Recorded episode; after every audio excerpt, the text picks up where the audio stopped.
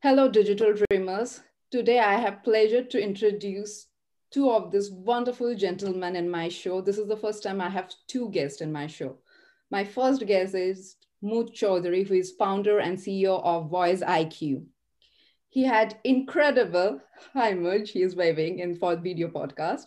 So uh, he had an incredible record of success in software industry. He is an expert in soft SaaS telephony, artificial intelligence, and startup technologies. He had worked in the Silicon Valley on the research science, and his company is listed in the digital technology Tech Nation cohort of applied AI. There are only 32 cutting edge companies which are listed there, and Mooj is one of them. And for reference, uh, Technation is home office endorsed platform where the players who are making a difference in the socioeconomic conditions of UK comes in. My second guest is Nicholas Dutton, whom I had pleasure to connect like two years back. And he again had an elaborate corporate career. He was executive in a lot of top firms. And now he is also a founder, director of Nicholas Dutton Consulting.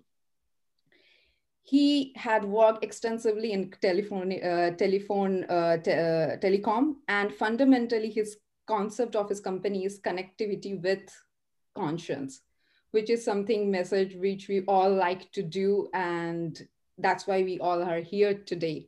We can connect through satellites, it can connect through voice or Zoom, but at the end of the day, it's connectivity, it matters, and how we do it. With that, tell me, Nick, how and how you have partnered with Mooj and how you're enamored by his work and his technology. Uh, yeah, so we, we were introduced to one another uh, around about two years ago now. Um, so part of my part of my role is is looking at uh, you know what technologies are emerging, what's coming through on, on the market, and uh, a mutual friend of ours put us uh, in touch with one another. Um, Adam explained to me that I've got to see this uh, new contact center solution that uh, would just blow my blow my socks off.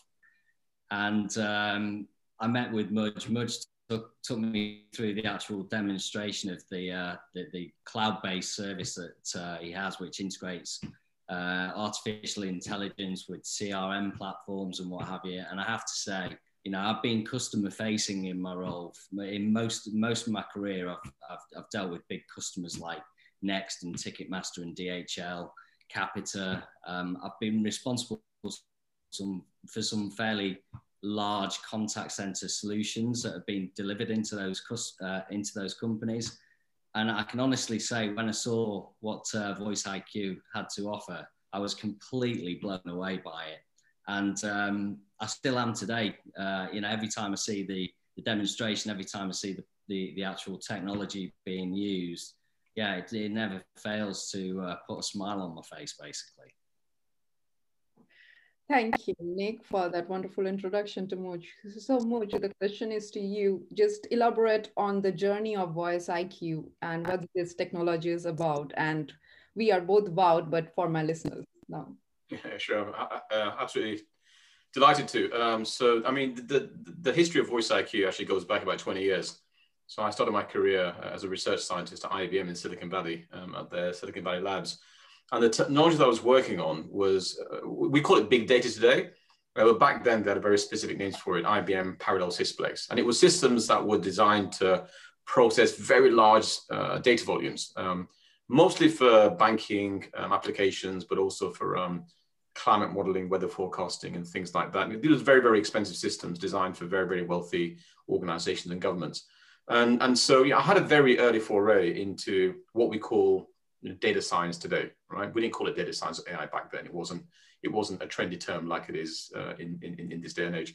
Uh, and, and, then since then, I, I spent a number of years at companies like Oracle and Salesforce.com, uh, where I had various senior roles. And um, and, and the one thing that I that, that I noticed in, in my years of working with enterprise um, organizations, and, and we're talking about the biggest banks in the world, the biggest pharmaceutical companies in the world, the biggest consumer goods companies in the world, is that you know they all invest very heavily into CRM applications and into general business applications. Um, and they also invest very, very heavily into telephony because they have to use the phone to receive and make calls and, and, and, and so on. But you know, they always faltered at connecting those two things together. Uh, they never ever did that particularly well. And, and the reason uh, a lot of these projects fell by the wayside where you're connecting your business applications like Salesforce or Siebel or Oracle CRM or Microsoft Dynamics into your phone system was because it's just really, really expensive. And I, had numerous uh, ex, uh, sort of experiences of customers saying to me, let's connect Salesforce into our phone system. And what would happen every single time is that they would speak to their internal infrastructure guys and they would say, yeah, we can do this, join the queue. We can start on this in seven to eight months time because we've got a backlog you know, they would speak to the big consulting firm that would do the implementation work, and they would say, "Yeah, yeah, we can do this. It's going to cost you two million dollars, right?"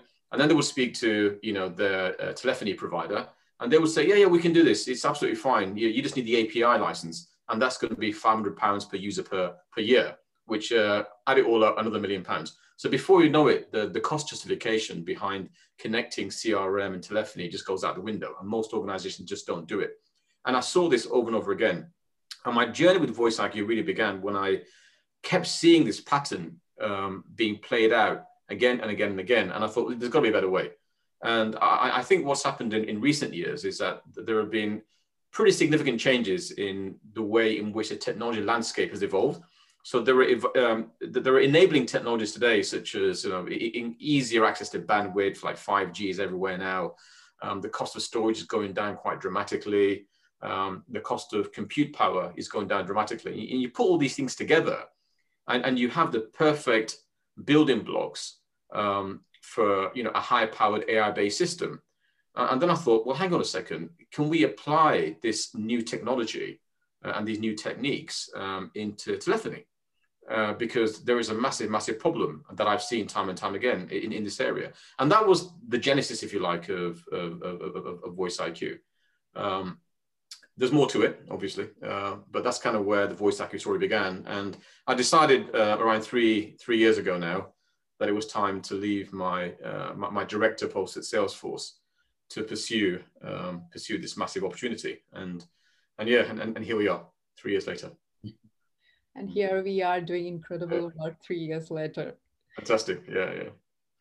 I was looking into, you know, some of the details available, and according to AI trends, the market size global AI is 50.03 billion by 2024 US yep. dollar estimated, mm-hmm. and in within UK, 0.6 billion pounds had been raised in investment by AI startups between yep. uh, 2013 and 2018. So those were the statistics so had that played any role in terms of going into that side? Uh, you, you explained in the Genesis the benefits, the social benefit side of it.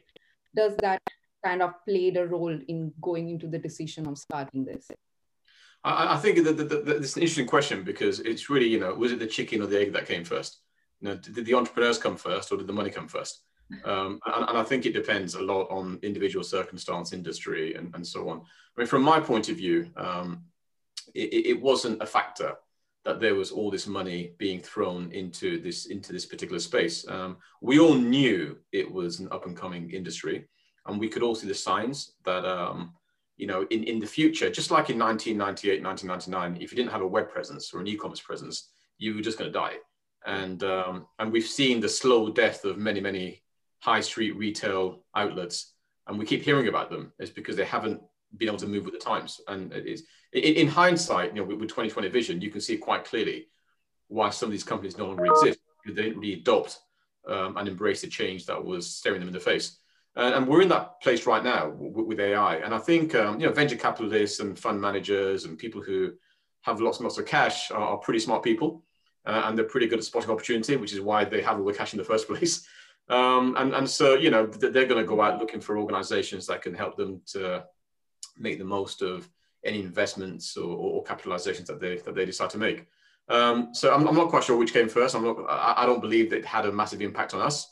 Um, we always felt that you know if we if you in, in the technology space, um, it, it's pretty straightforward, right? You don't need tons of money. You, you need to solve burning problems, and when you solve a burning problem, um, people will, will will pay you money to have the problem solved because you know if you can if you can tie that problem back to a cost or, uh, or, or, some sort of you know, strategic um, pain or imperative, then, then you're going to see the fruits of your labor being rewarded in terms of cash and orders. So we were always confident that that, that would happen. Um, as it's happened for us, we've attracted quite a lot of interest from the investment community um, because we're in this apparently very hot space right now. Um, and of all the companies that are in this space uh, at the moment, um, and of course I would say this, but it's absolutely true, um, we, we, pretty much lead the pack in, in terms of uh, the, the, use case that we've gone to market with um, around AI. Um, one of the things that I would add uh, as well, actually, is from an investment landscape perspective, um, and we saw this, we see this with every sort of every wave of new technology or paradigm shifts, and we saw it back in back during the dot com bubble. You know, there's lots of investor money flying around, but we also know that a lot of investors were burnt.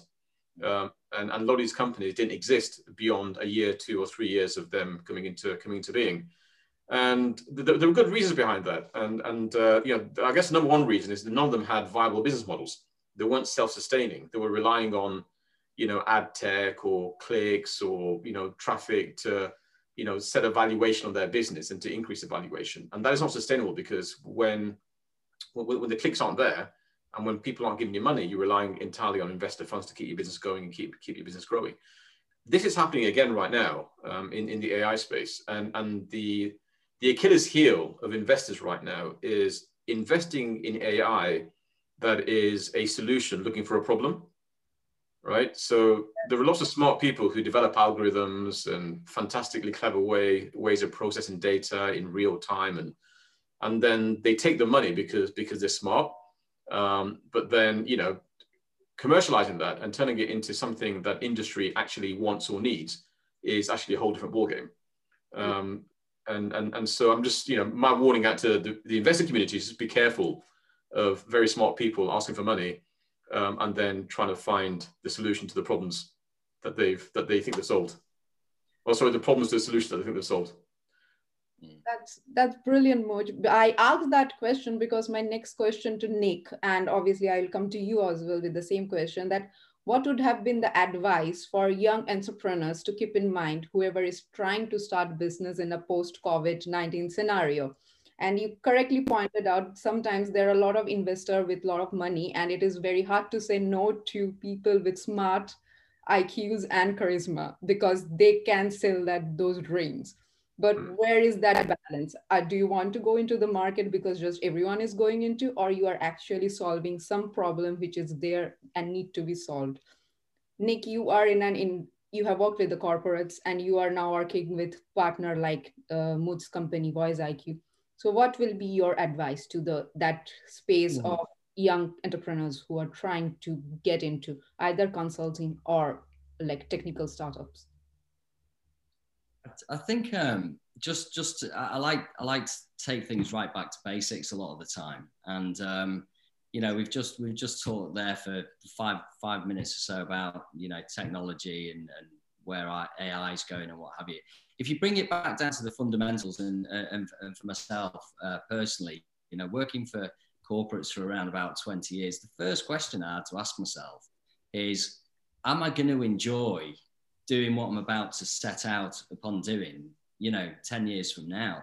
You know, is it going to give me, um, is it, am I going to find it rewarding? And uh, am I going to be able to make an income from it? Um, is it going to be fun? You know, just, just ask, asking those questions to start off with. Uh, really important questions. Sounds like a very, very simple thing to say. Yeah. Uh, but you don't want to be setting out on doing anything, you know, post COVID. Uh, uh, unless it's you know fundamentally gonna gonna gonna make you happy and and and sort of align to to your values and and the, the things that you, you enjoy doing. Um, so I. I had to I, I, had to ask myself those, those, questions, you know, and, and coming away from corporates, you know, loads of things will go through your head in terms of uh, the market that you want to be in. Do you want to, you know, change, mix up uh, the, the services that you've been selling for so long? And, you know, you want an operational type role? Do you want, you know, do you want a commercial type role going forward? And I found myself the, the next question that, that, that I asked myself was what, what, what made me the happiest uh, in, in those 20 years of, of working in corporates? And it, and it was, uh, it boiled down to the fact that I, I, I am, I'm, I'm at my best when I'm customer facing. Okay, so there's lots of roles out there that you can do, and you you know great people working and operating behind the scenes, doing fantastic things for organisations to make you know make them, make them tick. Um, where I'm at my best is actually uh, sitting down with customers, problem solving, uh, trying to get to the nub of um, of what it is they're trying to uh, trying to achieve, you know, and um, products and services aside for a second. Uh, some, some of the mistakes that I see happening fair, fairly regularly is uh, the fact that companies go out with a product, okay, and they sell a product, but they've not actually found out whether or not the company that they're talking to actually needs the, the product that they're pitching. So the amount of time, the landscape, you know, for Voice IQ, for example, you know, some of the developments that they're doing, um, unbelievable things uh, around um, vulnerability detection. The answer is no, you wouldn't. But um, you know, in, in, the gaming space, where where uh, you know you, the, there's a social responsibility to make sure that um, you know gambling organisations are actually looking after their customers. There's a fantastic fit there. So it's um, gambling companies have to make sure that they're looking after their, their the customers uh, that they're dealing with. Um, and a great use of artificial intelligence is being able to detect whether or not those customers are vulnerable. If they are vulnerable, they need to be handled in a particular way. So it, it's very important that when you embark on any sort of entrepreneurial journey, having you, you're spending the time uh, figuring out where best to have those conversations relative to your product you know, and, and I class that as being very much a, you know, a, a sniper rifle type of approach as, pro, as opposed to a scattergun approach. And too frequently, I see, uh, I see uh, either sales people, business development people, um, and they're actually not putting their energy up front um, to figure out, you know, where, where, where best to have those conversations, where best to um, align a conversation about artificial intelligence and what are the companies that are going to benefit from that the most? Because you, with the best will in the world you know you, you, you can't you're never gonna you're never gonna convert every piece of business that you go after. So make sure that the conversations that you are having are with the right people and with the right organizations. Okay so what i am getting from both you and Mooj is like when you are trying to start your own venture the first thing you need to hmm. know that, like as you say, the, the metaphor of sniper, target one particular section where you want to genuinely solve the problem and not because everyone is going there because you really care about it you do enjoy that and you really believe that you can solve that problem and you want to have that conversation. And if that conversation is happening in the correct targeted zone you are targeting there is a probability you will have more success. Probably not, there will be a lot of rejection, but there will be obviously high probability of success. Uh, does that sound yeah. That's, that's perfect. So what are the, like, there is so much buzz around digital transformation. And uh, as Muj said that they are kind of leading that AI is one of the leading technologies in that tr transformation are there any particular trends, like any top trends you kind of keep an eye on uh, in your domain or in terms of what you are like looking into? Is there any industry trends you are looking into for, especially uh, if I kind of uh, narrow it down to only AI in terms of digital transformation? Is that to me? Yeah, yeah, Nick and you both, like whoever wants to answer first. You go first, Mooj. Yeah, um, it, again, it's, it's, a, it's, a, it's a really good question because um, uh, when, when you uh, when, when you're in the technology space and and you're the CEO of uh, of a software product company, um, your job actually is to be at the you're, you're the lead dog, right? There's a pack of dogs, right? And uh, that pack of dogs consists of lots of companies and lots of different things offering lots of technologies and all that kind of stuff. And, and your job is to be right at the front of that pack. And um, you know, in that pack, you have your competitors, you've got the incumbents, you've got the industry so-called leaders, the, the, the gorillas in the market, and everybody else.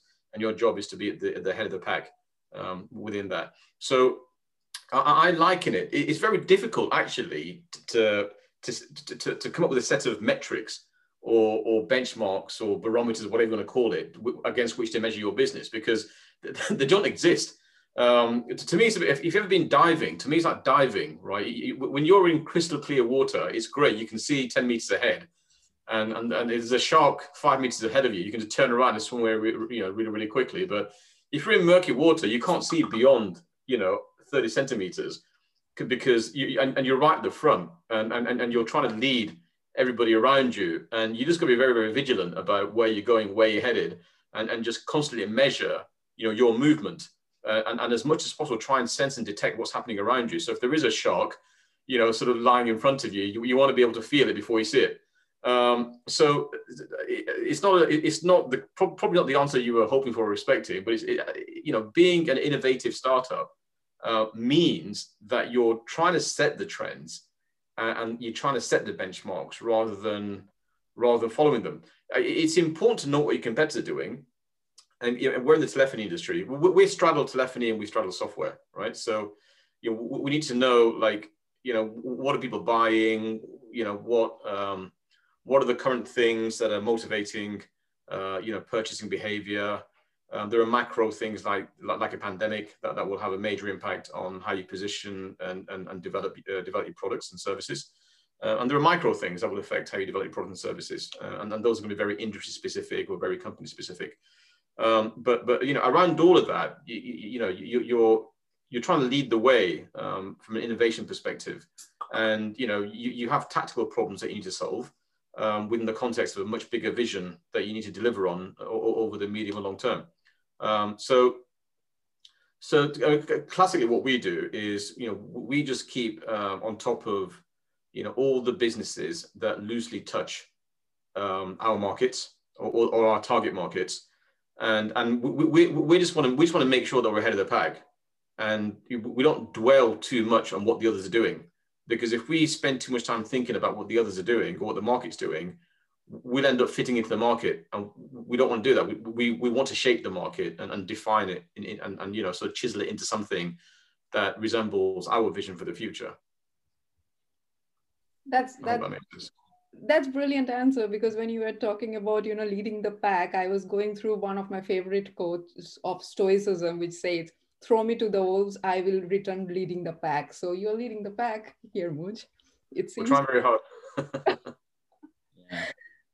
anything you want to add on that uh, nick yeah it's it, it's just it's kind of a reflection for from when uh, I, I met met up with voice iq uh, originally because it, it was pre-COVID. And um, what's happened in, in recent in recent months over the last 12 months is that um, the, the pace with which uh, businesses have changed has been well I, am I'm, I'm pretty certain we're never going to see it. Certainly certainly hopefully not in my lifetime again in any case. So i was pondering about this the other day. You, you might have a you know, 12 to 24 month strategy as to how you're going to get home workers, you know, spun up and, and working from home. And it, you know, it's, it's very detailed. HR are a massive part of it. You know, the, the, the sales organization is a huge part. The operational side of the business is a huge part.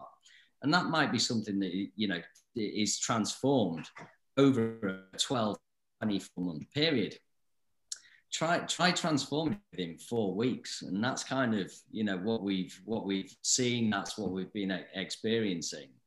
Um, and um, because businesses have had to pack so much in to to shut such a short period of time it does make me wonder uh, how many businesses out there have actually implemented the right type of service. Um, voice iq um, they they are groundbreaking. Like I said, the first time that I saw the solution, I, I I, I was smiling, and I can remember the I remember the meeting well because I was I was smiling so much because I was thinking, crikey, the customers that I've spoken to in the past, when they see this, they're going to have the same uh, experience that I'm going through right now. Um, and you know, literally to see speech you know, to text and populate, being populated within a, a, a CRM platform. And then that data, you know, it, it, it's it, once it's captured, it's there to be analyzed, and it's it's there to be analyzed for as long as you want to analyze it for. You know, uh, it, it's made. Um, vo- voice is a is something that uh, previously, you know, capturing those conversations, uh, benefiting from those conversations for a period of time going forward. Lots of voice conversations are lost. Yeah. Um, voice IQ makes it really easy to analyze and, and, and pull key information from the conversations. Now, couple that with uh, it not mattering whether you're home based, uh, whether you're on the other side of the world, you know, literally being that flexible that your contact center could be spun up in in in in days, you know, um, and and the, the the level of data that you're going to receive from the actual cloud-based solution is just, in my opinion, it's second to none.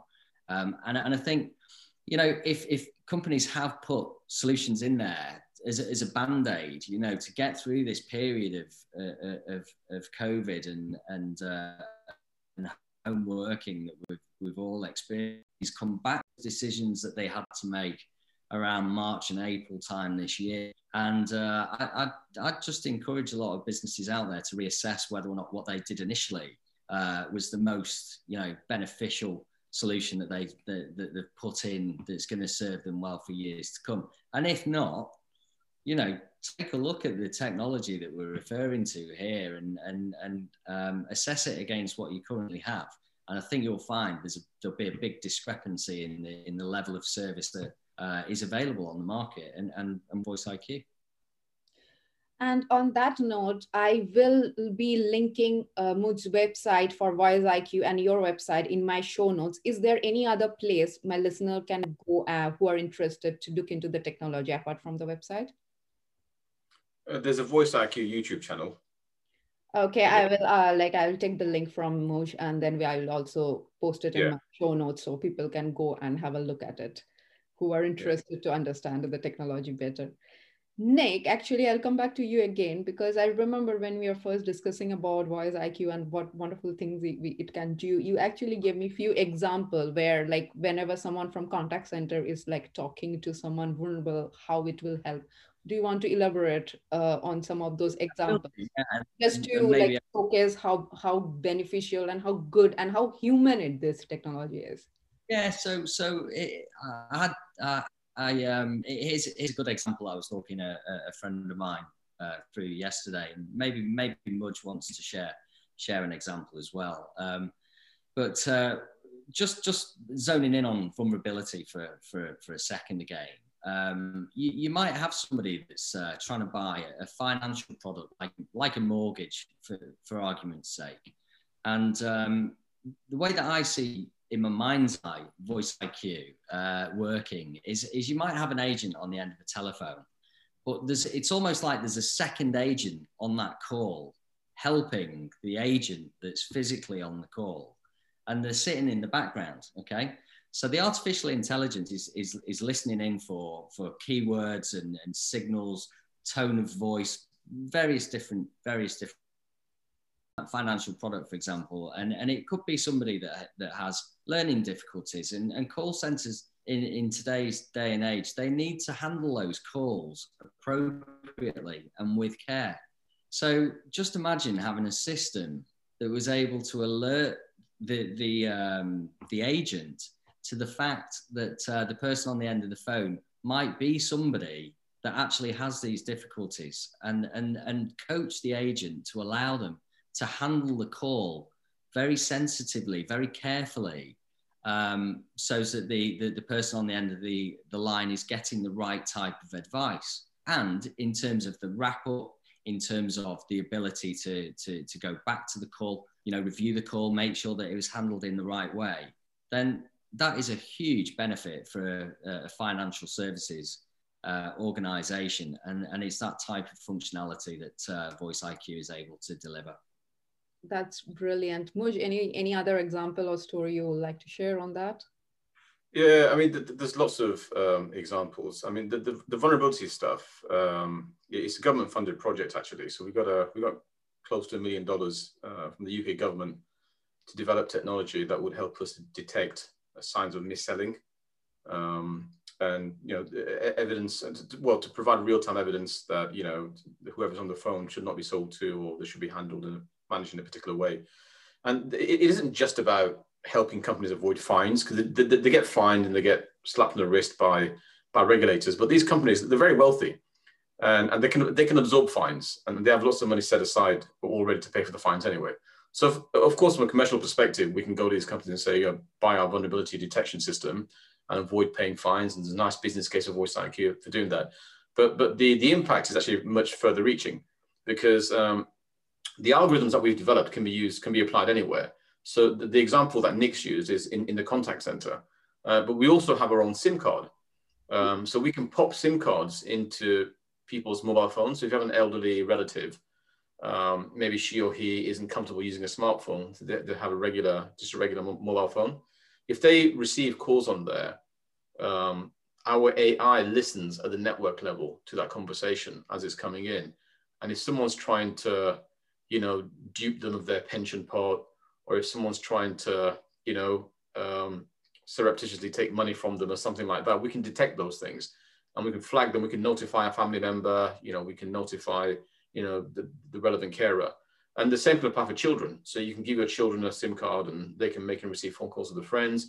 And if there's any evidence of inappropriate conversational behavior on those phone calls, then straight away we can raise an alert or, or you know, notify a parent or something like that. And you know, th- th- this isn't so much about this isn't about th- there is no big fund or big fine pot attached to those use cases because you don't, you know, uh, there are people calling in from all around the world these days. It's very easy to call your mother or your father you know, from a call center outside the UK. So you can't easily find them. The best you can do is protect and defend them as, as much as possible. And as technology gets more and more pervasive, as it gets harder to understand, more complex and more sophisticated, and the ways in which people are you know, sort of social engineering or attacking others becomes more sophisticated and more convincing, you know, we, we need to start putting defenses up that are uh, as sophisticated, if not more sophisticated, um, than, than what they're being attacked with. And one of the great things about Voice IQ is yes, it's a commercial entity, and, and, yes, we have shareholders, and yes, the purpose of the business, as far as the shareholders are concerned, is to give them a return and generate revenue and grow the business and grow shareholder value. Um, but at, at, the end of all, you know, what, what happens with software companies is that they run for uh, a few years, and if all things go well, you're going to IPO, you're going to sell the company, and you know, uh, the, the the original spirit of the business gets left behind because the culture changes and the shape and nature and the dynamics of the business change because you become part of a larger organization or you just become a bigger organization and it becomes less personal. Um, and then the, the, question you have to ask yourself uh, as, a founding, you know, CEO or, or, founding employees is what have we left behind? You know, what have we left behind? Is, is it, we, have we just walked away with tons of money and done nothing? Or have we actually done something valuable and, and, and useful? And I think that there's this huge opportunity to apply AI yeah, and, and you know, not just in examples where it's going to help companies save money or make money, but applying AI in, in use cases where you have a very strong beneficial, you know, social outcome. Um, and it, it's sometimes very hard to imagine how AI could be used to do that.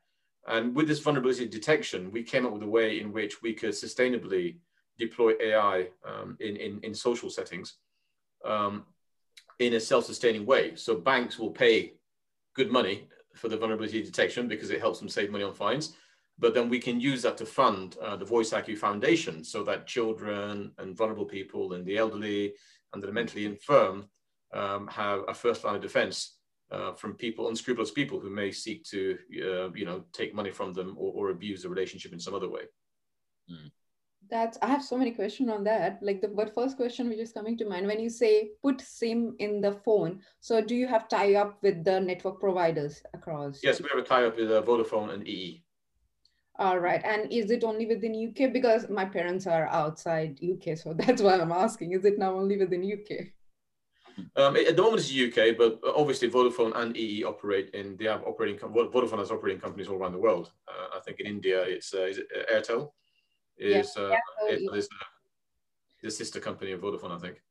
Uh, so, so, yeah, we, we, can use um, the relationships here in the UK and take them overseas, but we're a tiny company, and uh, the UK is keeping us pretty busy at the moment. Uh, so at some point we'll move overseas, but I guess not this very second. Yeah, wait for that moment because that, that's the first thing. Like, can I do it for my parents? Because I am only child who's staying here. Well, like uh, as you were saying, like about the human factor of actually helping people. Like I was not aware of this product at all, and the moment you said that, my mind went like, can I use it for my own personal relationship? Yeah, yeah, yeah. Out there to take care. I'll definitely be able to help out with that. Um, yeah, I mean, for, for us, it, it's very important that people have this perception of AI it's just things going to take away people's jobs, mm. robots going to take over the world, and, people are very quick to take a worst case scenario point of view on things, right? And uh, you know what we're saying is it doesn't need to be the case. You know, AI is an adjunct to humanity. It's not a replacement for the things that we're doing. And the world evolves anyway. Um, with or without AI, the world will change, and we'll have to think about new skills and retrain at some point in our lives in, in, in, in, in any case. Um, but, you know, th- there's definitely avenues in which AI can be applied in, in, in very positive ways. I love that because I follow the work of Amit Ray, who is a pioneer of compassionate AI. And one of his quotes says that the coming era of AI will not be the era of war, but the era of deep compassion, nonviolence, and love and your message is kind of you know rolling in that same direction mm-hmm. and uh, continuing on that road is there any sources of information or book journal someone's work which kind of inspire you uh, Mooj and Nick both the question is to both of you. I mean for me it's, it's, it's going to be a really dull answer because it's just plainly obvious but um, you know for, for me it's, it's the big innovators. Um, and you, you may argue whether or not these people are truly innovative, but what they're very good at is taking innovation to market and, and turning it into a commercial success because unless you can commercialize something successfully, um, you can't fund future innovation. And, and, I think the likes of Steve Jobs and Bill Gates were absolute um, masters at that. Um, and, and so, you know, when I look at the early days of Microsoft, um, and I look at you know the, the, way that business was built up, I, I see parallels with Voice IQ, uh, even the way in which we're going to market right now. And and Steve Jobs, you know, the, the guy's proven that you know you, you can take a completely sinking ship and you know totally turn it around. And how do you do that? You do it by creating products that touch people's emotions. Um, and we're all human beings, and until uh, consumers and buyers are replaced by AI, we're always going to make emotional decisions um, about where we put our money. Um, and even if it's not an iPhone or an iPod, even your um, business application, it has to touch people's emotions before before they'll decide to write a check for it. Probably more so because you know uh, you know a, a, a, check for a business application could run into millions versus you know 80 pence for for, for, a Play Store or a Apple App Store application. Um, but yeah, you have to resonate with people, and um, I think what those guys showed is you can take things you can take them very, very geeky and very, very technical that is a preserve of engineers and, and you can you know you can position it in such a way that people genuinely form bonds with it uh, enough to part with money and to adopt it and to become ambassadors for it as well Oh, no, that's not a boring answer, Mooj, because I have created one podcast episode just to ode to Steve Jobs because it's Stanford speech when I heard it years back had changed my life. That gave me courage to do a lot, many things. So when it comes to Steve Jobs and Bill Gates, it's like they are my hero. And I am a absolute fan of Steve Jobs. There was a video that I play. Um, so we have these uh, quarterly um, company-wide all hands meetings. Mm-hmm. Um, uh, and uh, whenever new people join the company, I always make sure I play this video, and it's Steve Jobs' video, the crazy ones. Ah, uh, yes. oh. Here's the crazy ones, because and, and, there's a line that I used at the end is, uh, you know, uh, it, it's the crazy ones that change the world, because they're crazy enough to believe that they can from the think mm. different campaign. So i have a folder yeah, yeah. of steve jobs where i have like i have a folder called emotional button where i keep my motivational videos if i am sad or anxious. I go there to play on them. And the think different campaign and the stanford speech are two of them in that list of videos. So what's yours nick? Tell me yours. It's funny, you know, because uh, I was thinking uh, about this question, and um, one of the one of the things that you, that I do miss about working for a, a large a large organization is the fact that there's there's so many characters, there's so many people within an organization generally that uh, that are, are, are become your inspiration, you know, and that they can be product managers, project managers, you know, leaders. It, they, they can be fantastic op, um, customer service operators that are just really passionate about uh, uh, about the job and the the, uh, the roles that they do day to day. And coming away from a big company, I sort of miss those those those interactions because I, am I'm, I'm inspired by uh, people that that, that that I work with over the years. Um, how how do I go about sort of countering that?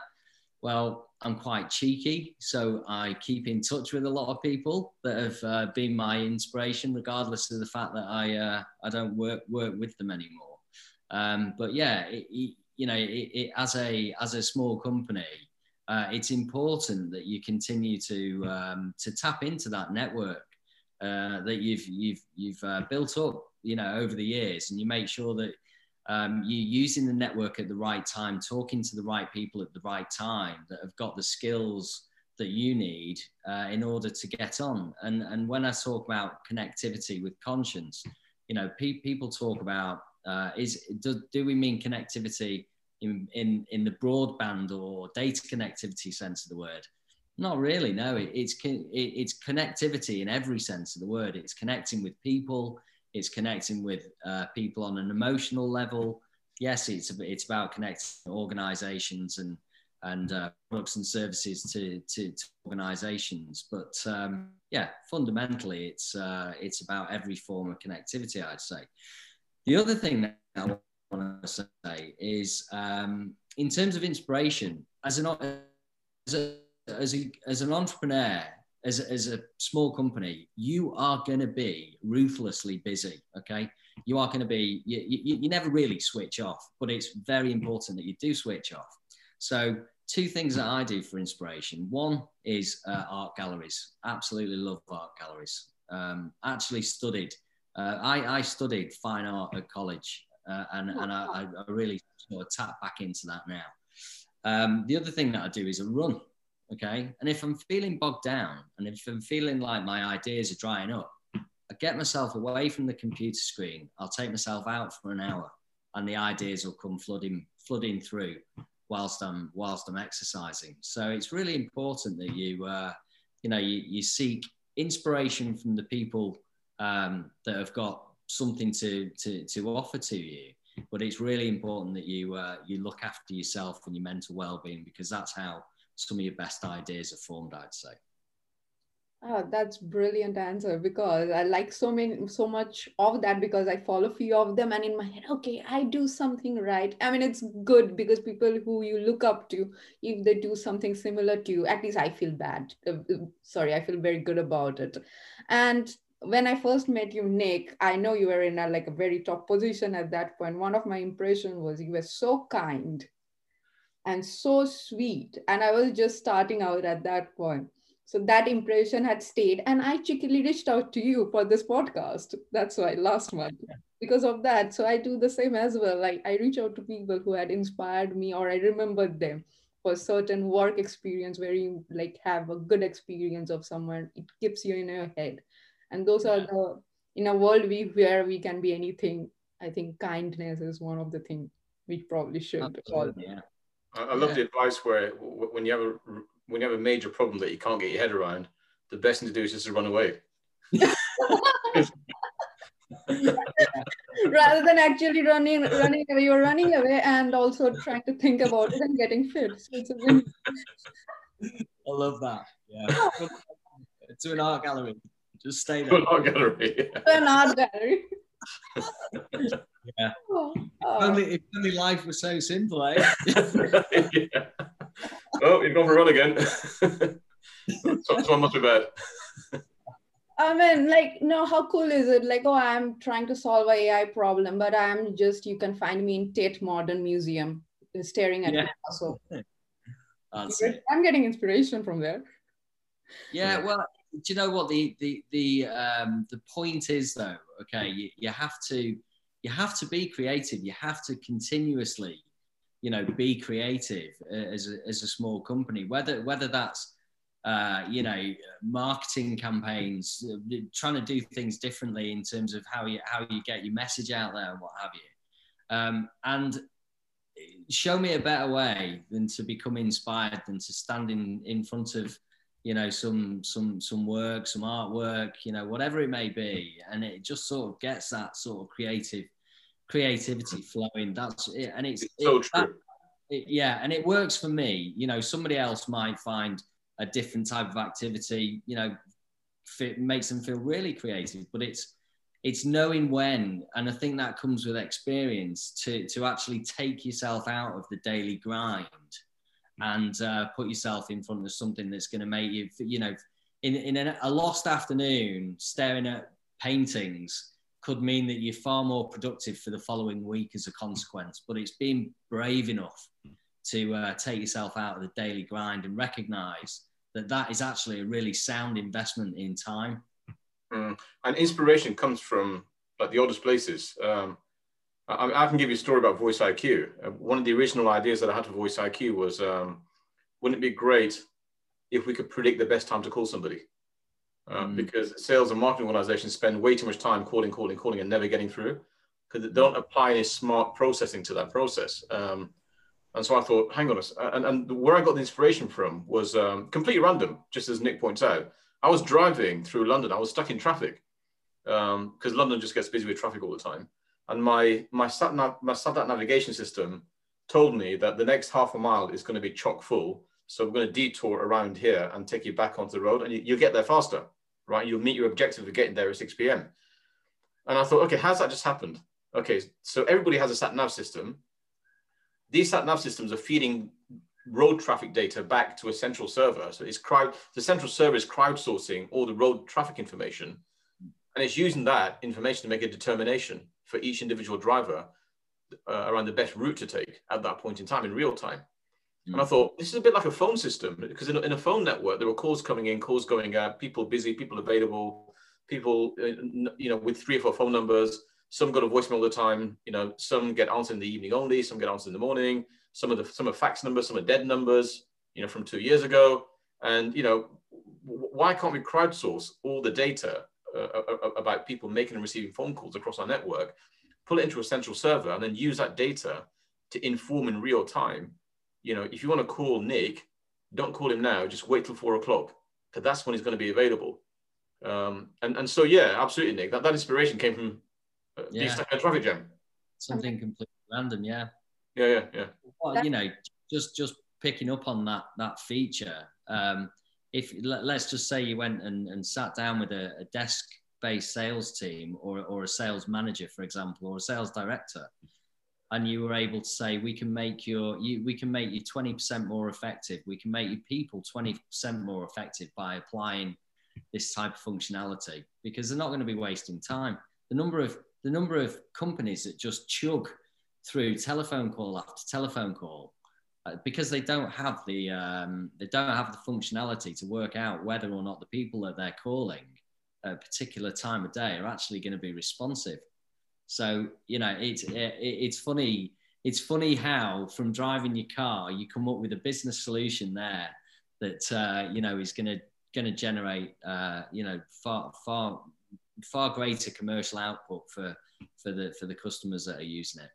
I mean, I'm just thinking about in obviously customer contact center environment like in, in a consulting domain when you are trying to reach out to very very busy people and you are struggling it will help in just scheduling the call and make life so easier or in a personal note when i was like painfully shy or i used to have anxiety if i want to call a busy people i used to get anxious if it's a not good time it would have yeah. just helped me with my anxiety at that point yeah. like so many benefits out of it i'm just thinking like yes if it can happen that will be like i will buy it myself just for the use of it so, so far, we've got two opportunities: one for your parents and, and one for your anxiety. Yeah, like I'm pitching a, a problems to you, Mooj. That was the objective of this call, just to pitch the ideas. Like, I want this problem solved. Help me.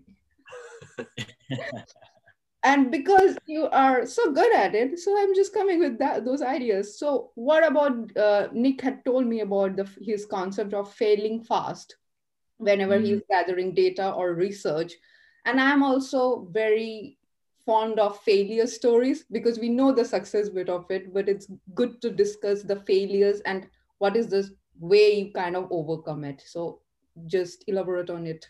Nick, Mooj, whoever wants to take it first. Question to both. Um, so in a startup environment, it's very important to iterate, have this loop that you're constantly going around. Okay, so you, you do something, you measure the efficacy of that, whatever you've done, and then you you either do do it again or you abandon it. Okay, that's that's, that's it's very very very simple. Sort of like this is how we run the business.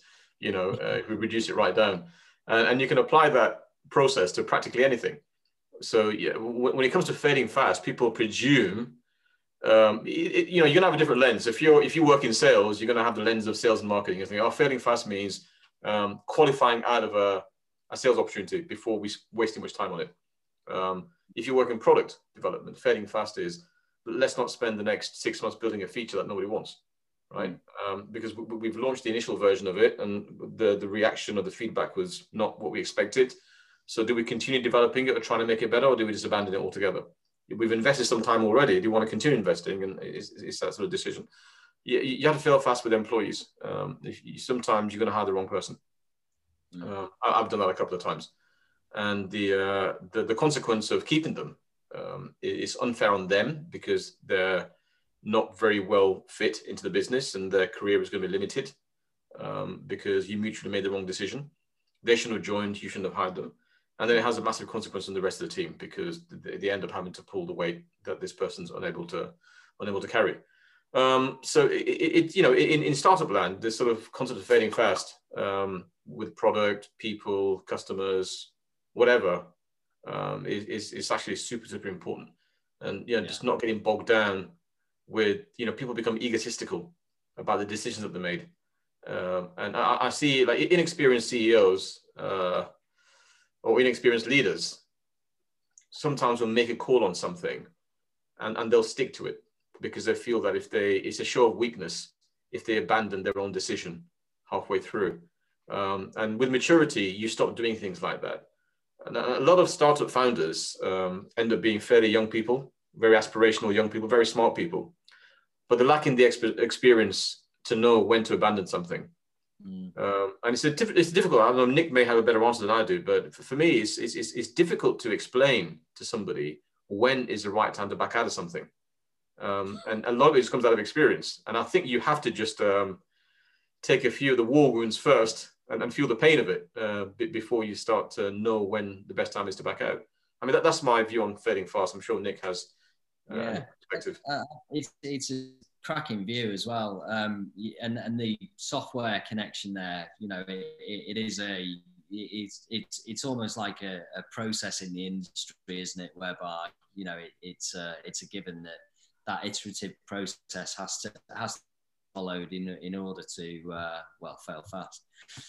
I I I, uh, I think about I think about the money that you spend as a small company um, you know, and you've got to make sure that you, you put in the, the investment into the right areas.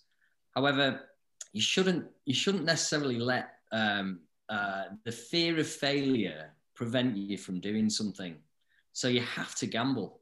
You have to make, you have to take some risks and you have to be, um, yeah, you have to know from the outset that not every single conversation is going to work out yeah but don't let it stop you from from having those conversations taking a few risks um, spending some money on marketing campaigns or sales campaigns a little bit of advertising here and there.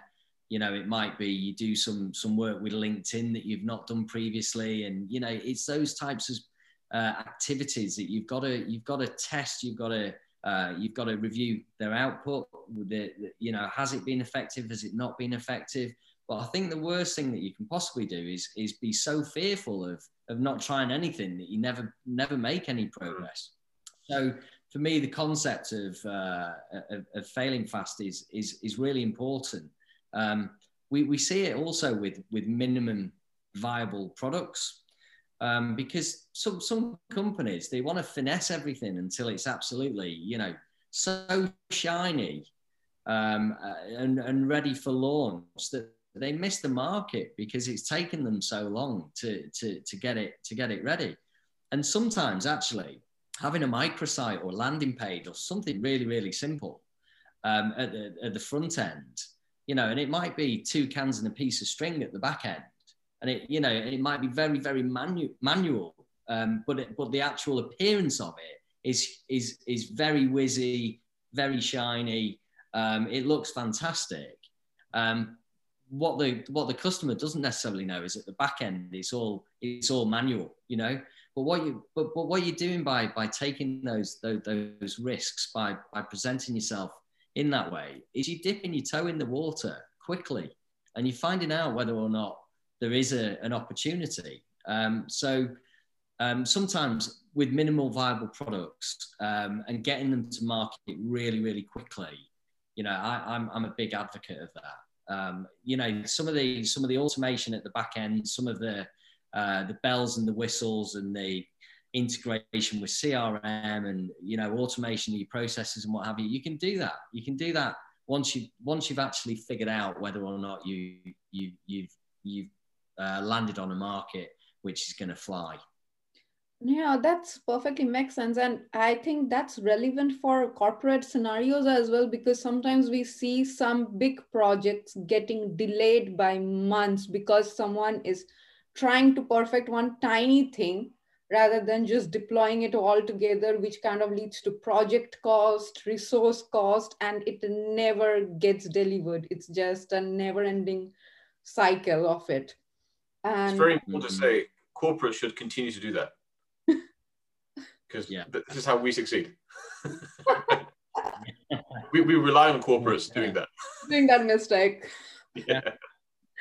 So yeah, like no, yeah, that's that's definitely a constant observation always well, it's it, it's so common though, and and what's happened at the moment with COVID is there's lots of companies that have been caught out from a from a product perspective mm-hmm. because you know companies maybe that we're going to purchase something in two, three, four years time, um, they've they've just bought it back in March and April, you know, from somebody else because your product wasn't ready. And, it, and it's that thing if, if you if you take too long to get something to market chances are you're going to miss it. No, like for real time example, when we are doing the Zoom or the team calls, I see there are a lot of glitch, glitches out there. But at the same time, I see that every month and every few weeks, they're implementing new features into it, just improving a little bit, tiny steps. And this few of them are giant companies who are doing that, who are smart enough to actually implement that. And few are new startups which are still doing that, but they are doing it like what you just advised. I can actually segue to 100 different topics here, especially because I'm such a big fan of deep learning, probably a different episode, but I know time is of essence. So I'll quickly go to both of you with same question. What will be like a call for action for my listeners? It can be anything, personal, professional, AI related, consulting related. Just take your pick go to the Voice IQ website. Yes, go to yeah. the Voice IQ website and, and, and, and, refer refer it to your um, company's head of sales and head of marketing, head of customer service. That's that's a good next call, call to action. Um, if you want something deeper than that, then I will have a one-to-one coaching conversation with that person, provided they give me access to their head of sales, marketing, and customer service. That's a fair ask, I say. what about you, Nick? I, just on on that note, yeah, I, I just. Nick, you froze again. Cast is uh, the entrepreneurial angle. Am I back? Yes. You just got back, yeah. Right. So, yeah. So there's there's obviously a technology angle to this this this podcast, commercial, uh, and then obviously we're, the, the audience is, uh, you know, young startups and, and entrepreneurs that are, um, are, lo- are, looking to maybe start their own businesses. Um, at the same time, um, there's maybe some bigger companies going to be uh, having having access to, to, to the podcast uh, that we've produced. Um, all I'd say is if you want that sort of that light bulb moment or or to be blown away by the direction in which um, technology contact center